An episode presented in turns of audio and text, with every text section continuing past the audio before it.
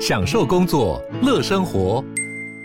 就算不在办公室，也能从容应对线上会议。HP Dragonfly 透过专业的 HP Presence 设计，内建降噪及会议快速键，搭配清晰的 Bang & Olufsen 音效，增强音讯及视讯功能。HP Dragonfly 顶级商务笔电，采用 Windows 11专业版，让您在会议中享有最佳的视觉和听觉品质。热门财经议题、即时投资快讯、焦点新闻话题，陈凤欣与您同步掌握。欢迎收听《财经起床号》。Hello，各位听众，大家早，欢迎大家来到九八新闻台《财经起床号》节目现场，我是陈凤欣。一周国际焦点。在我们现场的是淡江大学国际事务与战略研究所副教授李大中，副教授也通常同时呢，非常欢迎 YouTube 的朋友们一起来收看直播。好，李教授，我们首先就要先从 G7 开始来登场。最近哦，谈俄乌哦，大家已经都不关心，嗯、所以我们一定必须要先从其他的国际议题开始来谈起。事实上，就连整个欧洲，他们跟我给我看了一下，就是他们的头版已经都没有俄乌战争了。好，我们就先从 G7 开始说起，然后接下来下个礼拜应该就会谈到北约了。嗯，对，因为那个 G7 这次峰会，当然是它其实是一个重头戏啊。先开完 G7 峰会，在德国巴伐利亚啊，之后就是在北约的峰会，在西班牙马德里，那是这个月底的重头戏。其实很像上个月底，上个月我们都说是印太月，因为在东京办了跨的美日印澳峰会，又启动所谓的印太经济架构。但是我们看到，不管在谈什么，其实里面的内容很像。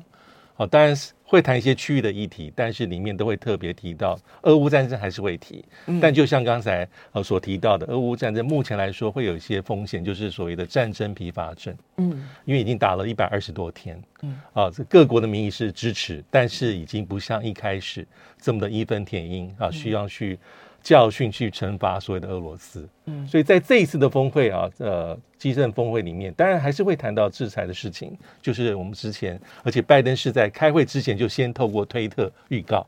要对俄罗斯进行所谓的黄金制裁。嗯，那果然在峰会的第一天就很快就达成共这个共识。哦，他们敲锣打鼓说达成了一个重大的一个制裁的一个协定，说禁止呢这个这个俄罗斯的黄金。对。全世界的黄金业者呢的评估说，这件事情不痛不痒，因为这个俄罗斯的出口应该是占全世界黄金的市场的百分之五左右。这是二零二零年，二零二零年资料。二月以来，其实所有的黄金业者已经是主动的禁运对俄罗斯的黄金了。对，而俄罗斯的黄金主要的采购者其实本来就是俄罗斯政府。对。所以这个比较像是一个，就是我再次的宣誓，就是我们除了能源制裁之外，我们进一步想到你的这个重要的出口是所谓的黄金。嗯，那这个就是比较明确的在制裁俄罗斯里面一个新的至少推说，我这个政策是其一的制作。嗯、那第二个还是要彰显说 G7 的主要的成员，我们对俄乌战争我们还是很团结的、很凝聚的，因为后面就是我们刚才所讲，因为打了这么多天。其实是名义上是有些注意力没有那么集中，不像一开始，所以这是一个彰显重要团结的一个重要的场合。那我觉得还有一个比较重要的是，里面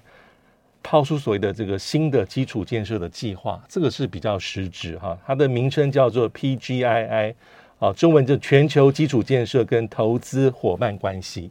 那这个里面就是一个很雄心壮志的一个一个一个。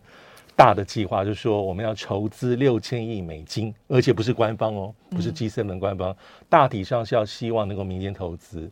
去对啊这种发展中国家提供资金，啊，能够让他们在投资基础建设还有其他的领域等等等等。但这个哈，其实也有人说，其实这个不是去年在去年的 G7 伦敦峰会，二零二一年的六月。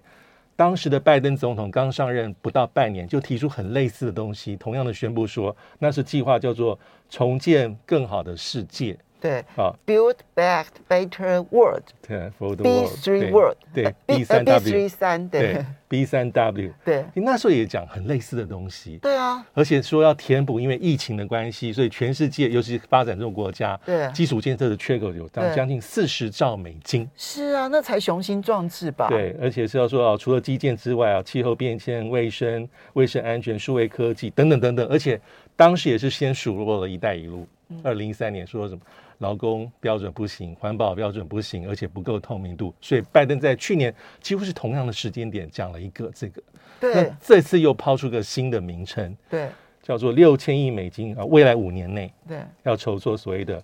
呃全球基础建设跟投资的倡议伙伴关系。就所以那去年的那一个 B 三 W 就没有了吗？应该这个是真正是应该是从这时候开始，而且它是五年很确定说未来五年我们要做到。所以去年那个抹掉不算，去年那个就去年应该是提出一个 我们的计划，但看起来是从现在开始要说我们要要去做，而且是五年的计划，而且是不是主要政府出资，而是要吸引民间企业、多国企业去做投资。这个就是比较重点一个，换了一个瓶，换了一瓶酒。对的外包装，但你的内容是一样，但而且针对性十足，就是他已经讲明说我要针对“一带一路”，嗯，但“一带一路”推到现在已经好多年了，嗯，从二零一三年到现在，对，它有很多的建建设，很多的有有些地方可能没有那么成功，有被批判，嗯、但是他做了这么久，嗯，所以现在用这个去对付所谓的一带一路，而且讲的非常的明显。其实你从拜登去年呢、啊，当嗯他在 G7 的时候就已经倡议了 B 三 W，然后接着呢在。欧盟其实也曾经推出一个全球门户政策，那这一次的六千亿当中，应该是包括那一个三千亿的哈。那到这一次呢的这一个 PGII 哈，不管你用什么样子的名称，它的目标都是说啊，我要去对准的是中国大陆的一带一路。可是当你的目标是这样对准，我觉得其实就是要告诉大家说，一带一路已经发挥效果了，因为它已经产生了影响力，所以你才要跟进。如果他今天就是一个很糟的计划，在各地都造成债务陷阱，然后在各地呢都造成了天怒人怨的话，那你就不需要提出任何计划来跟他对抗了，他自己就会把自己搞砸了。所以这后面反出就是一个很严重的忧虑感，嗯，就是“一带一路”的存在感非常强的，嗯，不管是之前大家怎么样的批判，而且它影响力是发挥作用，就在在这一次 G7 里面，我觉得比较明确，他说我们要做的东西是这个，嗯哼。那当然还会谈一些其他气候变迁，但 G7 里面其实它是一个平台，谈很多的议题，嗯，啊，经济复苏、稳定疫情过去，但我觉得现在重点很大的比例是在对付中国大陆，嗯，剑指中国大陆比较明确。好，这个是 G7 现在看起来最重要的一个功能，然后就是如何的团结自家人，然后呢去对准这样子中国大陆。我我讲一下他对俄罗斯的黄金制裁，为什么我觉得有点可笑哈？你看到今天凌晨的时候，纽约黄金期货价格不涨反跌，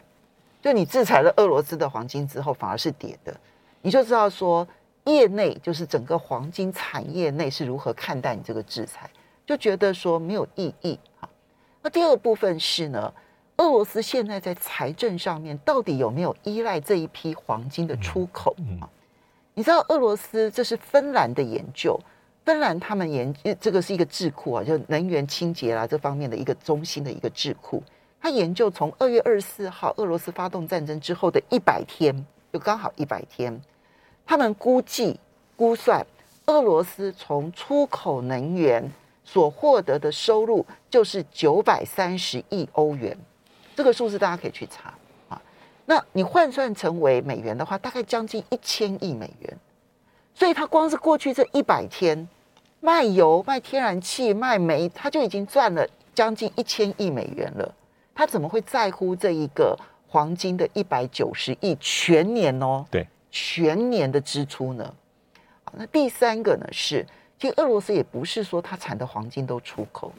它产的黄金绝大多数都是。就三分之二，百分之六十七到百分之七十，就是俄罗斯政府自己买下来，他做他的外汇储备，所以他的黄金黄金储备在全世界央行当中世界 number one，就所以他自己也产黄金，然后他就自己买下来了，那他就多一批黄金储存下来，你觉得对他来讲很难吗？他为什么会卖给伦敦？因为伦敦自己不产油，但是伦敦有条块，大家知道吗？伦敦有条块。所以他就是买黄金进来，然后铸造成为他的九九九九的黄金条块。那现在就是你这个黄金条块少了一个来源，那俄罗斯不卖给你，请问一下，他可不可以卖给中国大陆跟印度呢？因为中国大陆跟印度是全世界最大的黄金饰品的消费者。啊，就条块来说，它不是最大。条块来说的话，是瑞士跟跟跟英国。但是呢，就世经而言，中国大陆跟印度是最大宗，所以你不管就俄罗斯的财政收入来看，你又或者是从就它的未来潜在的买家来看，或者对全球的黄金供应来看，这个制裁，他们用那么大的力气来宣传，我就知道他们根本一点能力都没有，就再要制裁都没有办法，就手段穷尽，效用有限，对，对，跟他们自己的宣传差距非常非常的大。好，所以我报告完毕。我把我把这个真的好精辟的分析。我觉得金融市场的状况真的，我不相信拜登不懂，我也不相信 Boris Johnson 不懂这样子，但他们必须要用来欺骗一般民众。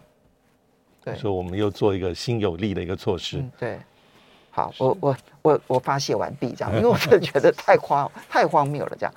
好，基础建设，我们就等待它的结果。那北约峰会。北约峰会就是很重要，当然讨论几个重要议题。我觉得第一个比较明确，还是加强北约东线的部署，这是比较明确的啊。因为特别特别提到说，包括像是波罗的海三国，呃，之前北约的部署已经有增强，但是是以战斗群的这个规模，但是一千多人。啊，未来很快能够让它扩大到这个旅啊，旅的编制在三千到五千，嗯，然后要把各个北约会员国的目前所谓的这种高度准备的待命的兵力，从现有的四万人要扩张到三十万人，这些大概是会做做得到啊，这很明确，就是加强北约东线的一个部署。那还有一个很重要的就是北约的一个这个所谓的战略新文件。啊，因为战略新文件的上个版本是在十二年前呢，已经是二零一零年所。所以我们稍微休息一下，因为北约的讨论其实可能从俄罗斯的角度来讲更加有针对性。对，对，所以我们再稍微休息一下，等一下回来之后再来看一下北约峰会里面所要讨论的内容到底有哪些。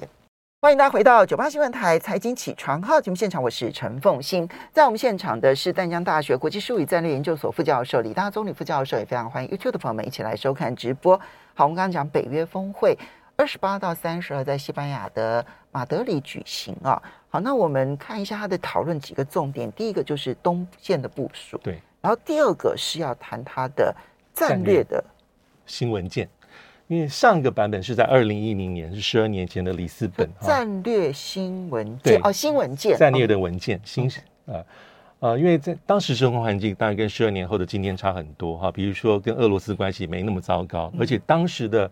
十二年前的战略文件里面是压根是没有提到中国大陆。哦，二零一零年。对，但是看这一次，其实美国在之前就放话说，他希望新的战略文件里面很具体能够把中国大陆列入。啊，是视为是一个所谓的系统性的威胁，嗯，所以这个概念当然不是一朝一夕，其实这两年就已经有啊。比如说在去年二零二一年六月的这个布鲁塞尔峰会里面，已经在剑指中国大陆，提到新疆、西藏、香港，还有军事不透明化、发展核武等等等等，已经在用中国大陆是一个系统性的威胁这样的字眼。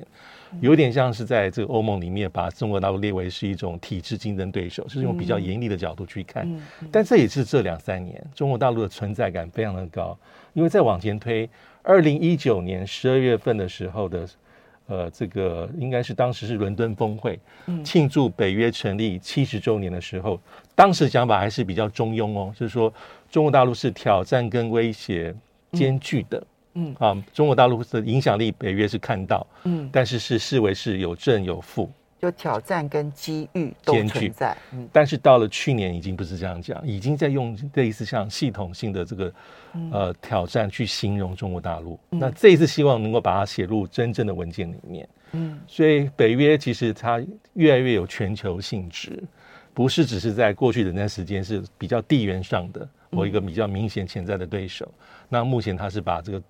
视角放在中国大陆，包括在内，但后面美国角色很重要。这个全球性质其实就是为了要去针对中国了，很明确。对，那这次还有一个比较有趣的地方是，我们看到日本跟韩国的领导人也也参加啊，嗯、当然还包括了像是纽西兰，包括像是澳洲。嗯，但对日韩来说，应该都是第一次日韩的领导者受邀参加北约的峰会，这非常特别，因为目前这两位这两个政府都是比较亲美。嗯，政策比较保守。嗯，那安田文雄是在，因为他是这个连续的行程，对的成员，所以就直接到马德里，而且马上就有参议院的选举，他还是选择去。嗯，那安田文雄当然很明确，但是对于这个尹锡悦来说哈，也很特别，因为呃，尹锡悦是其实韩国在今年五月份就受北约的邀请加入他的防网络防卫中心。嗯，那这一次也是哈尹锡悦就任之后的第一次出访，也很特别。他不是去美国，也不是去亚洲行程，而是去北约的峰会，这是很有象征意义的。然后尹锡悦政府也说，他会在北约布鲁塞尔中心会派遣所谓的这个韩国的那个代表的办公室，有点像要派驻大使。这些都是过去没有，所以很多人说，日韩的领导者参加北约的峰会，也许未来会成为一个惯例，但是跟目前的政府非常亲，美国是有它的相关性。嗯，那当然。有趣的地方是，韩国即便是尹锡悦亲自到场，但是从青瓦台释放的讯息又很谨慎。他特别说：“我们去参加，没有说我们要反俄罗斯哦，我们没有说要针对中国大陆哦。”你去参加这一次的北约，你说不反俄罗斯，其他就是个奇怪吗？对，嗯、又说，但他要强调他不反俄罗斯，对，我也不反中，我们也没有说要加入北约，因为不可能嘛。但他有做这些。埋下伏笔，但是去就是一个政治讯号，嗯，而且幕后很清楚是美国的角色很重要，嗯、是希望把美国在全世界在亚洲最重要的两个重要的盟国的这个领导者一起加入，嗯，所以北约的美国领导角色，你就从他其实把中国纳入在北约的讨论当中，其实就是二零一九年开始，对，那个时候还比较温和，说是机遇跟挑战。艰巨，对。那你回头去想，它就是二零一八年中美开始有贸易战，就美国开始发动贸易战之后，整个北约对中国的态度就出现了大的转变。所以你就从这里面可以看出来，美国在北约的领导的一个角色。嗯，好，刚刚讲的是是韩国，那嗯，那以后是不是这一种日韩纽澳，其实他们都是亚洲国家。对，然后固定参加北约会形成惯例呢？我觉得是有可能，就这样，至少在目前的政府的执政期间啊，美、日本、韩国，我觉得是有可能。澳洲当然去，他不会说我这次去，我下周下次邀请我就不参加。嗯、我觉得去的几率是持续去的几率是大的，就有可能会塑造一个惯例。而且在这次北约峰会里面，美日韩三边的领导者，因为他很多的会议，双边的、多边的，还会再开次会议，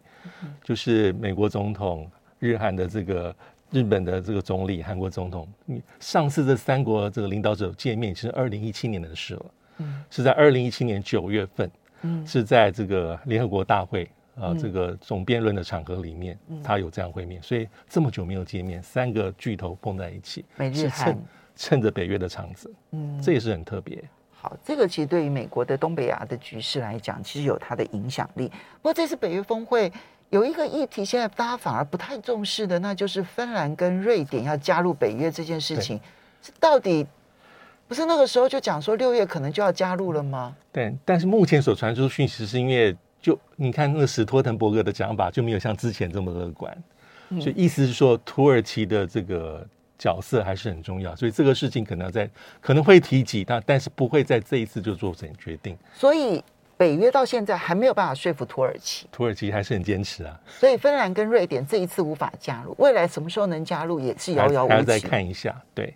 那不是白搞了芬兰跟瑞典一场吗？呃，就因为土耳其还是非常的不能讲拿翘，就他对很多议题还很坚持，主要是跟美国的关系。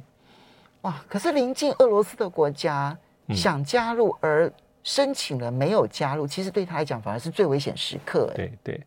呃。但是我们看，在那段时间之后，我记得英国强森也有特别说哈，在这个空档里面哈，英国愿意提供自己的核子武力去做核子的保护，他有这样的一个姿态。但的确是现在是比较暧昧混沌的时刻，嗯啊，因为土耳其还没有松手。嗯，好，这个呢是北约。那讲到北约，我们当然还是要谈一下俄乌战争，目前俄乌战争的情况，以及北约到底未来会怎么样子去应对俄乌战争呢？对，因为俄乌战争里面，当然上个礼拜这几天最大的一个转折就是北顿内茨克和乌克兰就是撤撤撤掉了。那现在重点当然是因为北顿内茨克撤走之后，那利西昌斯克就岌岌可危。嗯，啊，虽然很多人说它的地势比较高，比较有优势，但是应该是时间的问题。嗯，好，所以下一步的重心应该，因为这个双子城被拿下之后，下一步就要往再往西走。啊，这个马托尔跟这个。斯拉维扬斯克可能是一个俄罗斯重整旗鼓一个攻击的重点。嗯，那当然很多人说啊，第三阶段的这个军事的目标啊，俄罗斯讲了好几个方向。嗯，啊，包括南边的哈、啊、尼古拉耶夫啊，包括可能晋级奥德萨等等等等。但目前看起来。还是以这个顿巴斯地区完全掌控为它最主要的一个推进的方向。嗯，啊，因为这个卢甘斯克其实就剩就剩下所谓的利西桑斯克，嗯，所以他才会说掌握了将近百分之九十八。嗯，那还有一些重点就是啊，美国当然的军援慢慢的有些已经到了，好，包括又加次再多批准的所谓的海马斯的这个系统。嗯等等等等，那同时俄罗斯还有一些新的动作，比如说在北约峰会召开前夕，它要发动飞弹攻击，嗯，而且这个飞弹攻击比较特别的是，它是俄罗斯的这个战这个轰炸机是从非常接近白俄罗斯境内的机场起飞，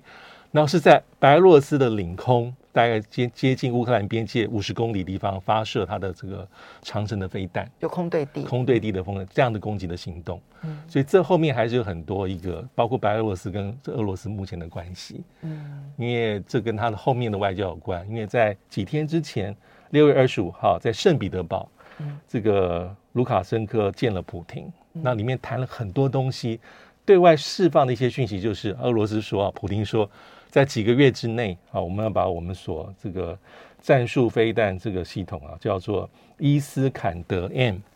啊，提供给白俄罗斯可携带核弹头，可携带传统弹头跟核弹头，这是一个政治讯号。还有呢，就是说哈，就要提升目前白俄罗斯在使用的苏凯二十五型战机，让它可以携带战术性这个飞这个核弹头的飞弹，这些都是一个讯号。OK，啊，就是因为他现在目前操作的苏凯二十五是没有办法，好，但是俄罗斯愿意说提供你这个性能的改良，可以也是可以吸弹核弹头的飞弹。哇，那他他他他这些都是政治信号。他那一次用白俄罗斯的基地起飞，然后对这个乌克兰的轰炸，那不就等于是一次示范了吗？对，应该是说，呃，是非常接近白俄罗斯。机场的俄罗斯的机场起飞，Okay. 那飞进白俄罗斯领空，因为这个地方是相对是安全。那我透过这距离去发动攻击，这就是白俄罗斯，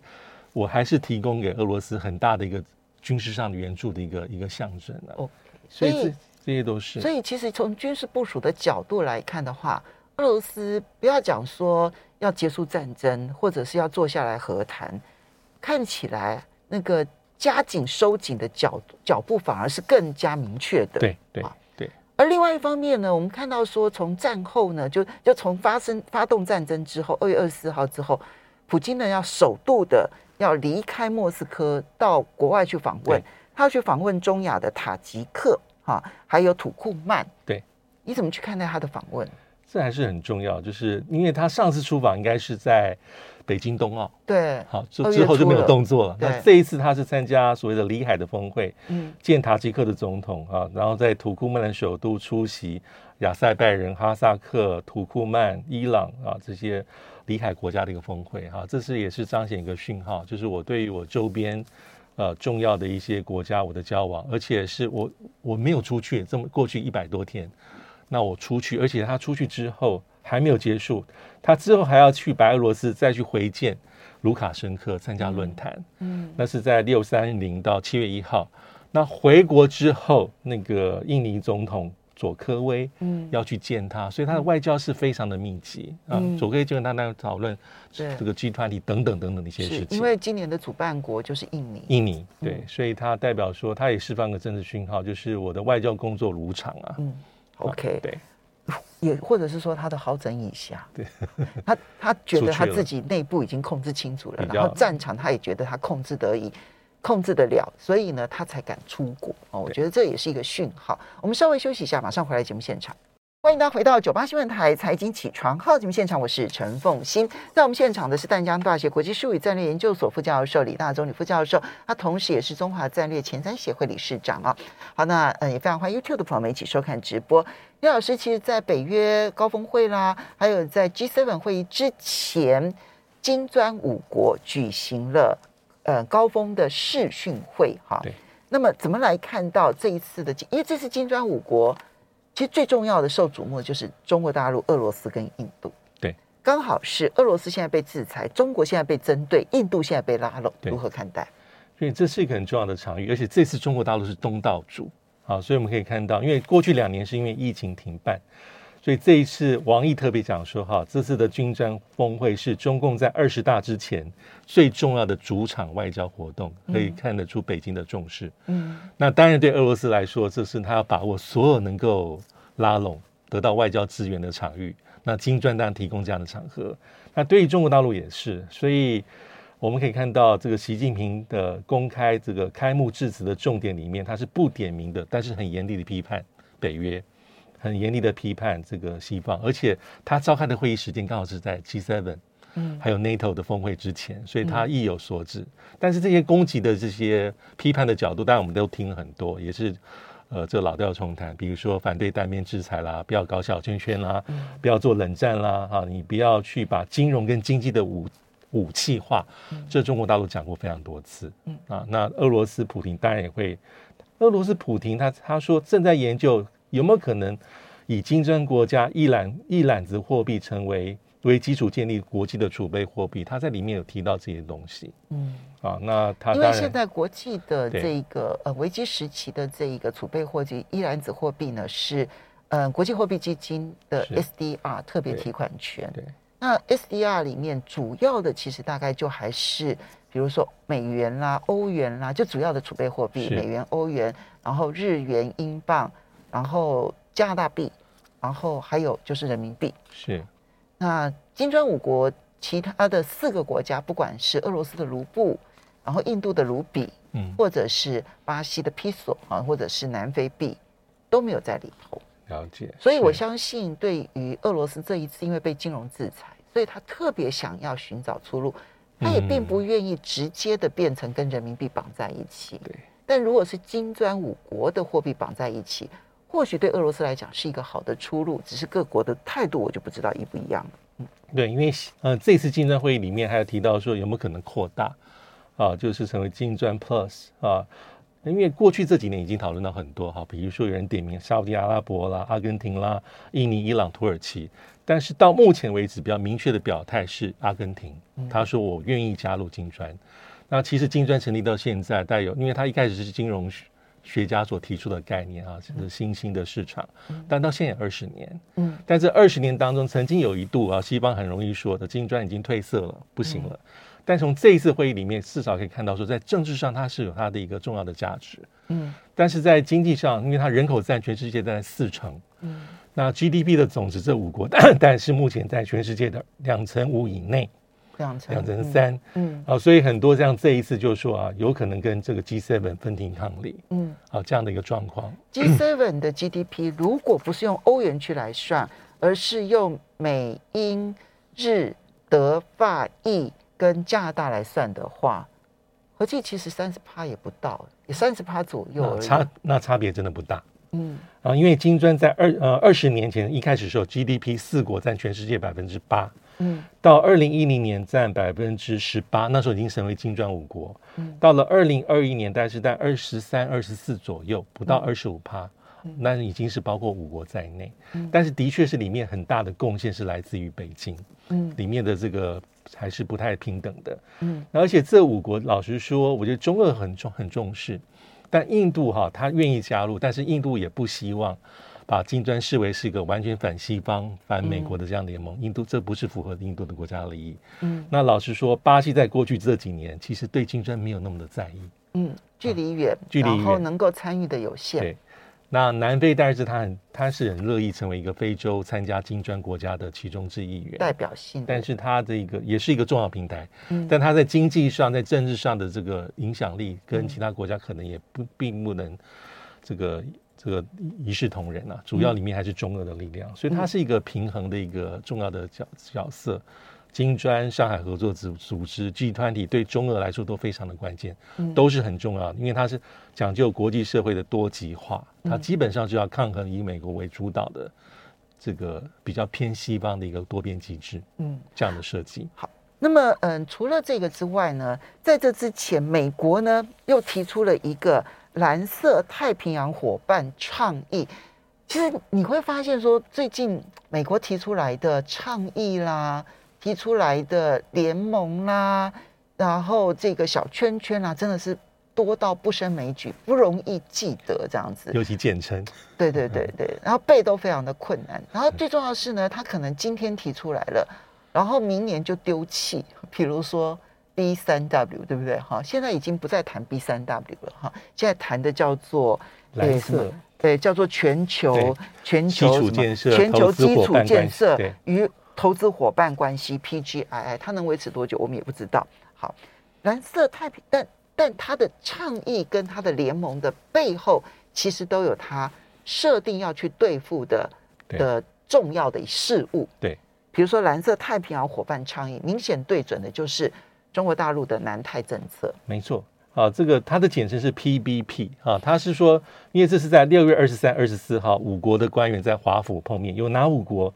美、英、澳、纽、日这五个国家官员，他说这是个非正式的机制，但是是增进啊这个在美国在南呃各国在南太一个连接。那当然其实也是剑指中国大陆。我觉得还是跟中国大陆之前在跟这个所谓签订的所罗门的非这个安全安全架构这个协议，还有王毅啊这个大动作啊这个十天八国访问南太平洋有关，所以他后面都做的很多是一个。反制的作为，而且这个美国新的倡议里面强调说啊，区域主义、开放性、问责制啊，可持续性发展，其实他每一句话都在指着说中国大陆不是这样子，嗯，但这个倡议是这样子，嗯，那里面就是别没摇头，分庭抗礼，嗯，那我觉得要整体来看的话，美国现在在出的是组合拳，嗯。啊，就是它很多了，就是传统的联盟关系当然是很重要。啊，新的倡议包括美日印澳 QUAD 二点零。嗯，这是这几年。美英澳、美日英澳跨日英澳。的这个四方的安全对话机制，还有 AUKUS 去年九月美英澳，嗯，那 IPEF 印太经济架构十四国，嗯，这一次的 PBP 五国，嗯，我觉得里面对美国来说最重要的盟友的核心就是日本、英国跟澳澳洲跟日本。那英国是区域外的国家，在这里面它最常用到的还是美国跟澳洲。呃，对不起，美国跟日本，日本。对。日本跟澳洲，嗯，日本跟澳洲，这就是它的基本成，它的基本盘是最重要。但很多人说，现在要看你的 PPT，你的最后的效果是什么？对啊，因为这些倡议其实是目不暇及、五花八门。但是你最后最重要的地方是，你说你要做南太平洋国家更深入的交往，而且是符合你标准的，那你就要拿出一些真心诚意跟实质的资源是什么？嗯，这是最关键。因为在这个倡议里头，到目前为止，其实看不到。南太平洋这一些岛国的身影，嗯，其实你就是你把你的盟友都聚集起来了，然后有一些倡议，对，然后表示说大家应该要做到这些事情哦。但是南太平洋这些岛国，他有没有真的加入跟你讨论，然后跟你这个或者是一起合作一些任何的计划？然后，因此对这些岛国，它的发展在未来，尤其它的永续发展，因为他们现在最在乎的其实就是气候变迁对所导致的可能整个国家毁灭的问题。那那到底这是关键。对，可是 有有有什么的计划来协助他们吗？呃、美国印太事务协调官坎贝尔说啊，他说可以在短期内可以预期有更多的美国官员会访问南太平洋国家，然后可能是要看后续到底会提出什么样的一些实质的计划或是援助。其实我们今天不管是从 G7 北约，然后一直到这个金砖，然后乃至于这个南太平洋倡议这件事情，都说明了一件事情：现在全世界其实就是一个两极对抗的世界，这是我们必须要认清的一个国际现实。我们要非常谢谢淡江大学国际事务与战略研究所副教授李。